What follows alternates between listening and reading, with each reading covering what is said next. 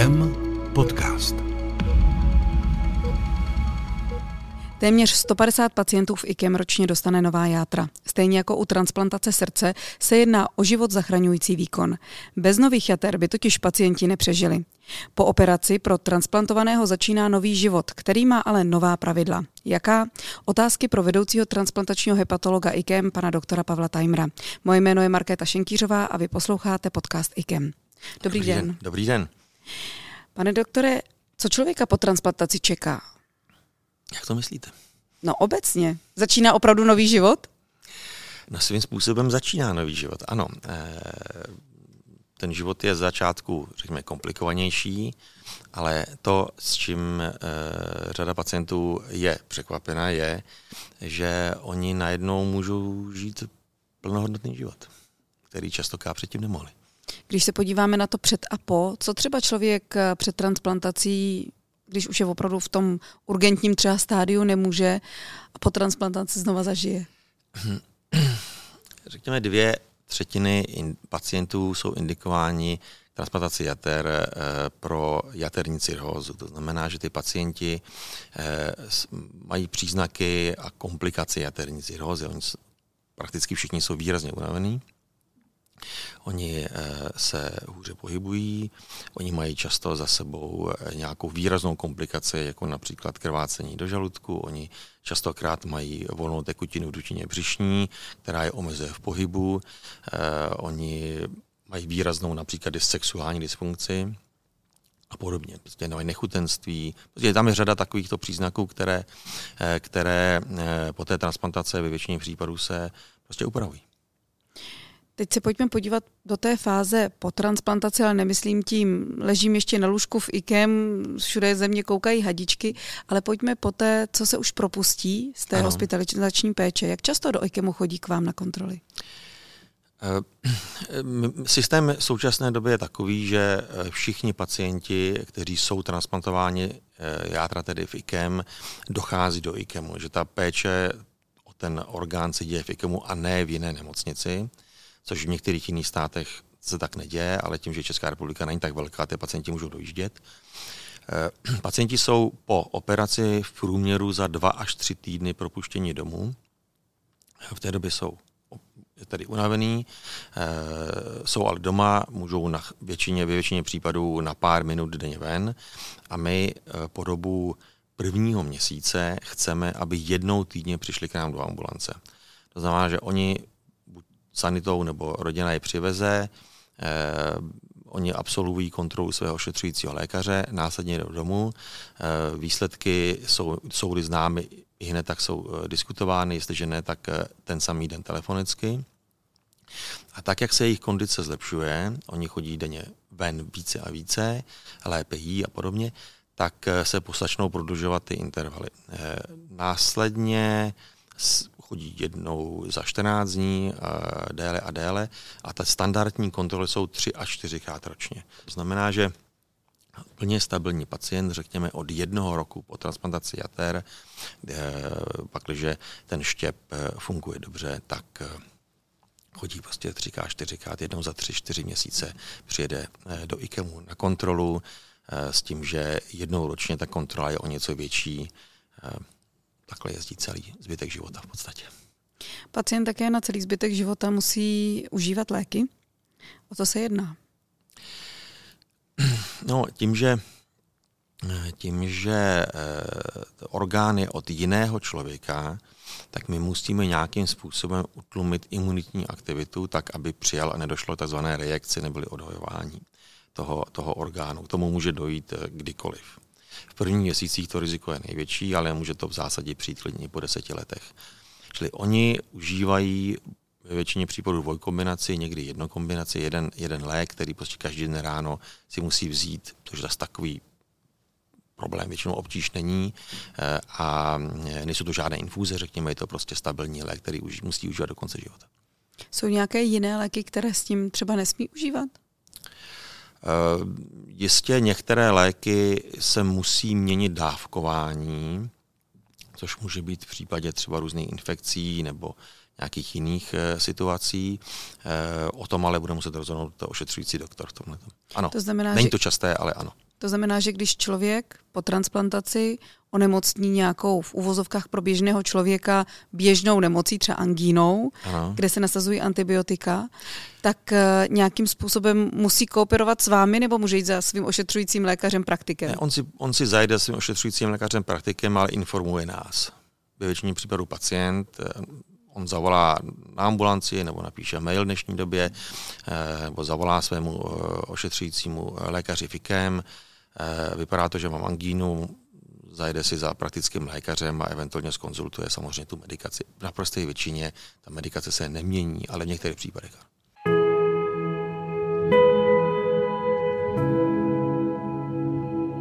Další velké otázky a dotazy jsou vždycky na dietu po transplantaci. Mohou pacienti po transplantaci jíst úplně všechno? No, ne úplně všechno. Eh, ty, ta omezení jsou dvě. První existují výjimečně teda, existují potraviny, které v sobě mají nějakou látku, která interferuje s těmi imunosupresivními léky. Eh, této, tuto látku by ten pacient neměl užívat. To znamená ani, ani tu potravinu. Eh, jsou udávány, užívány, tak, udávány dva případy. Příklady první jsou granátová jablíčka a druhý je grapefruit. A oni snižují tedy účinnost těch imunosupresiv? Ano. A ty to, to by neměl užívat prostě toto. To je první skupina. Pak je druhá skupina a tam to platí spíše obecně a to je z důvodu rizika možné infekce. E, to znamená takové potraviny, kde by mohlo dojít k přenosu eventuálně nějaké infekce. Neumité potraviny nebo potra- kořenová zelenina neumytá a podobně. Takovéto věci, a to zejména e, v prvních měsících po transplantaci, zejména prvních šest měsíců, kdy ta imunosupresie je přeci jenom silnější. My po, po, po skončeném šestém měsíci snižujeme eh, dávky těch léků, čili už potom nejsme tolik eh, striktní. Eh, zároveň se to týká i toto druhá podmínka i potravin, tam, kde ten pacient nemá kontrolu. To znamená, jsou to různé třeba tepelní nespracované potraviny, čili kdyby byl pacientem po transplantaci jater, tak bych si asi prvních 6 měsíců eh, nezašel na suši, například do restaurace, protože tam nemám kontrolu. Když to udělám doma z kvalitní potravin, tak to jistě není problém, ale v restauraci nevím prostě nebo v Čechách tolik oblíbený tatarský biftek, eh, nespracované maso. Že? Takže tam samozřejmě není úplná kontrola nad tím, co, co, eh, jak se to dělalo, připravovala ta potravina, takže ta, ta, tomu by se asi měl vyhnout. Ale to je přechodný. Co cvičení a sport? Eh, v zásadě není omezení. Eh, první měsíce, týdny zejména, ten pacient je přece jen unavenější a pomalu se dostává do své původní kondice. Nezapomeňme, že ty většina těch pacientů u těch cyrotiků, tedy myslím, roky ona vlastně nesportovala, ona nemohla, oni byli skutečně zdevastováni nějakým způsobem. Toto se velmi rychle vrací do kondice, eh, takže tady my těm pacientům od začátku doporučujeme nějaký pohyb, zejména eh, postupné cvičení horního pletence, ramena, prsa, eh, biceps, triceps a nohy. Z důvodu jizvy nedoporučujeme nějakých 6-8 měsíců cvičit eh, břišní svaly, čili ne sixpack, eh, protože by mohlo dojít k samozřejmě ke kýle, ale to je standardní. No. Takže po nějakém půlroce, roce v zásadě omezení není. My ty pacienti jsou skutečně eh, schopni plavat, chodit po horách a podobně v tom opravdu problém není. Já si pamatuju, že když jsme eh, rozvíjeli program eh, v polovině 90. let, já jsem byl eh, v Hirschhoff univerzitě v Berlíně na stáži, kde jsem hovořil s vedoucí lékařkou té ambulance transplantace jater, tak nám vyprávěl, nemáme pacienty ze všech možných profesí. Máme například pacienty, kteří kácí stromy v lese a jsou schopni to normálně dělat. Sportovní aktivita dostanou se do skvělé kondice. Určitě. Co se týče dalšího tématu, který je vždycky hodně diskutován mezi našimi pacienty, je očkování po transplantaci. Ano. Doporučuje se očkování? Jedno, myslíte teď proti COVID-19? Já myslím obecně, protože proti COVID-19 je asi specifická část toho očkování, ale pojďme obecně. Máme tady očkování proti chřipce, máme očkování uh, proti běžným nemocem, kterým si očkujeme jako my, zdravá populace a tak dále. Je, tady omezení je, a to je omezení neočkovat živou vakcínou. To znamená, a setkali jsme se s tím, to znamená, někteří pacienti, kteří jsou v dobré kondici, tak chtějí odjet například na dovolenou do Venezuely, do Kolumbie, kde řádí horečka dengue, eh, která se očkuje, ale je to živá vakcína, tak v takových případech to nedoporučujeme, protože prostě ta ochrana při té imunosupresi je přece jenom omezená. Ale ty standardní vakcíny v Čechách by neměly být problém. Klasický příklad podzimní chřipka doporučujeme, jednoznačně doporučujeme a není problém. A co se týče právě třeba cestování, mohou lidé transplantovaní cestovat? Mohou. Eh, chceme jenom, aby zvážili, eh, zda, zda nejdou do oblasti, kde přeci jenom není dostupná nějaká péče v případě problému. Ano. Eh, to posuzení je určitě individuální, určitě je rozdíl první půl rok nebo respektive první rok. Já když to řeknu do obec, v obecné rovině prvním půlroce po transplantaci, pak, když pacient se cítí, potřebuje-li odjet za tetičkou do Vídně, asi to není žádný problém na víkend odjet. Eh, pak, když bych chtěl jet na, na, na dovolenou eh, někam letecky do Bangkoku, tak eh, kdyby se jednalo o mého pacienta, tak bych mu řekl, počkejte první rok po transplantaci. Pak, když by chtěl jet do, někam do oblasti, kde opravdu ta zdravotní péče v případě komplikace není tak úplně jednoduše dostupná, tak bych mu řekl, hele, zvažte. Protože kdybych chtěl udělat, vymyslím si teď, eh, já nevím, tří týdenní přechod eh, pohoří Atlas v Maroku, tak bych mu řekl, jestli přeci jenom není lepší jet třeba do Alp. A poslední moje otázka z té sekce praxe a život. Co domácí zvířata? Eh, velké téma. Eh, dřív bývalo z počátku našeho programu, my jsme doporučovali, eh, aby domácnosti byly bez domácích mazlíčků, typu, typu tedy kočka pes.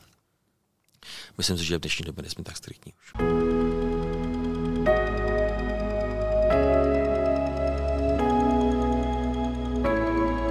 Posloucháte IKEM podcast. My jsme se teďka tak pronesli, nebo Poslouchali jsme uh, vaše odpovědi na otázky ze života pacienta, který je bezproblémový, je otransplantovaný a může si žít krásně svůj život. Nicméně v určité chvíli se taky můžou stát uh, nějaké věci, které nejsou zrovna zdravotně ideální a může dojít ke komplikacím právě hmm. s transplantovaným orgánem. S čím nejčastěji se setkáváte a čím je to zapříčiněno?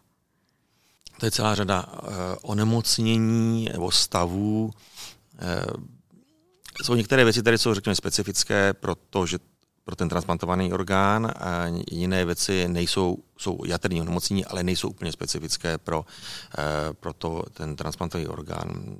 V té druhé situaci eh, to je třeba stukovatění jater, které, které je relativně časté.